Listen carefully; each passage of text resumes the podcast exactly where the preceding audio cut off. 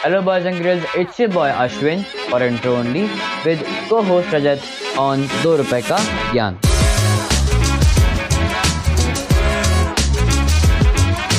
So, today's topic is global unity.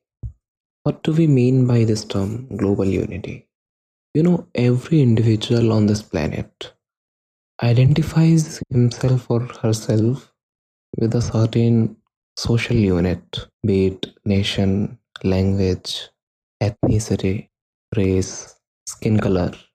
There are so many identities which we have created.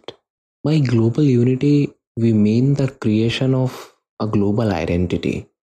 Humans shall identify themselves as humans, not as members of some nation or some particular linguistic group or uh, particular race or a reason. They'll identify themselves as part of humanity, mankind. All the present social units, all the present identities shall fade away. This is what we mean by global unity. To understand that it is possible or not, we need to understand how these identities were created. When we go back in history, we see that जब से हमने culture की तरफ़ अपना पहला कदम बढ़ाया when we emerged from the wilderness and took our first steps towards civilization हम खुद को सोशल यूनिट्स में डिवाइड करते चले आ रहे हैं। इंडिविजुअल्स गैदर होते हैं and they form units why what is the motive force behind that simply survival protection from predators from other human communities, fear and hate. This is the basis, the foundation of the unit that we have created. For an individual, जब एक individual जो already एक society का, एक social unit का part है, जिसे अपनी सिक्योरिटी की चिंता नहीं करनी, उसके लिए कुछ पॉजिटिव एट्रीब्यूट्स को एक्सरसाइज करना पॉसिबल हो पाता है ही make relationships based on love he make healthy friendships and all but society as a whole जब एक्ट करती है तो the actions of society as a whole are not based on love or you know all these positive attributes these are based on the instinct of survival and जब वो survival के लिए कोई threat उत्पन्न होता है so these societies consolidate their unity.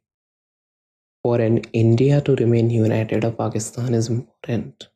We see that human communities को साथ आने के लिए ना एक अपोजिशन की काफ़ी ज़रूरत होती है एक ऐसी यूनिट जो कि उनके अपोजिशन उनके काउंटर खड़ी हो और जिससे उन्हें थ्रेट महसूस हो जब तक वो नहीं होगा तब तक कम्युनिटीज का साथ आना पॉसिबल नहीं है। Talking about global unity talking about mankind forming a as a whole how is that possible is that even possible और not I think it's possible and actually it's inevitable and it has already started five के बाद nuclear bombs का threat हमने United Nations बनाया ताकि ऐसी तबाही दोबारा ना हो। जब से एनवायरमेंटल डिग्रेडेशन शुरू हुआ है ग्लोबल वार्मिंग के जो खतरे हैं, वो सारी दुनिया को पता चले हैं। तो more than hundred countries of all over the planet are coming together making activities to stop environmental degradation because this is a threat which shall affect everyone alike ऐसा नहीं है कि अमेरिका अगर कार्बन एमिशन ज़्यादा कर रहा है तो इंडिया को कम नुकसान होगा। नहीं। We all know that this is an existential crisis जो कि हमारी पूरी कम्युनिटी को मैनकाइंड ह्यूमैनिटी को फेस करनी है। ये खतरा है जो हम सब पर बराबर है।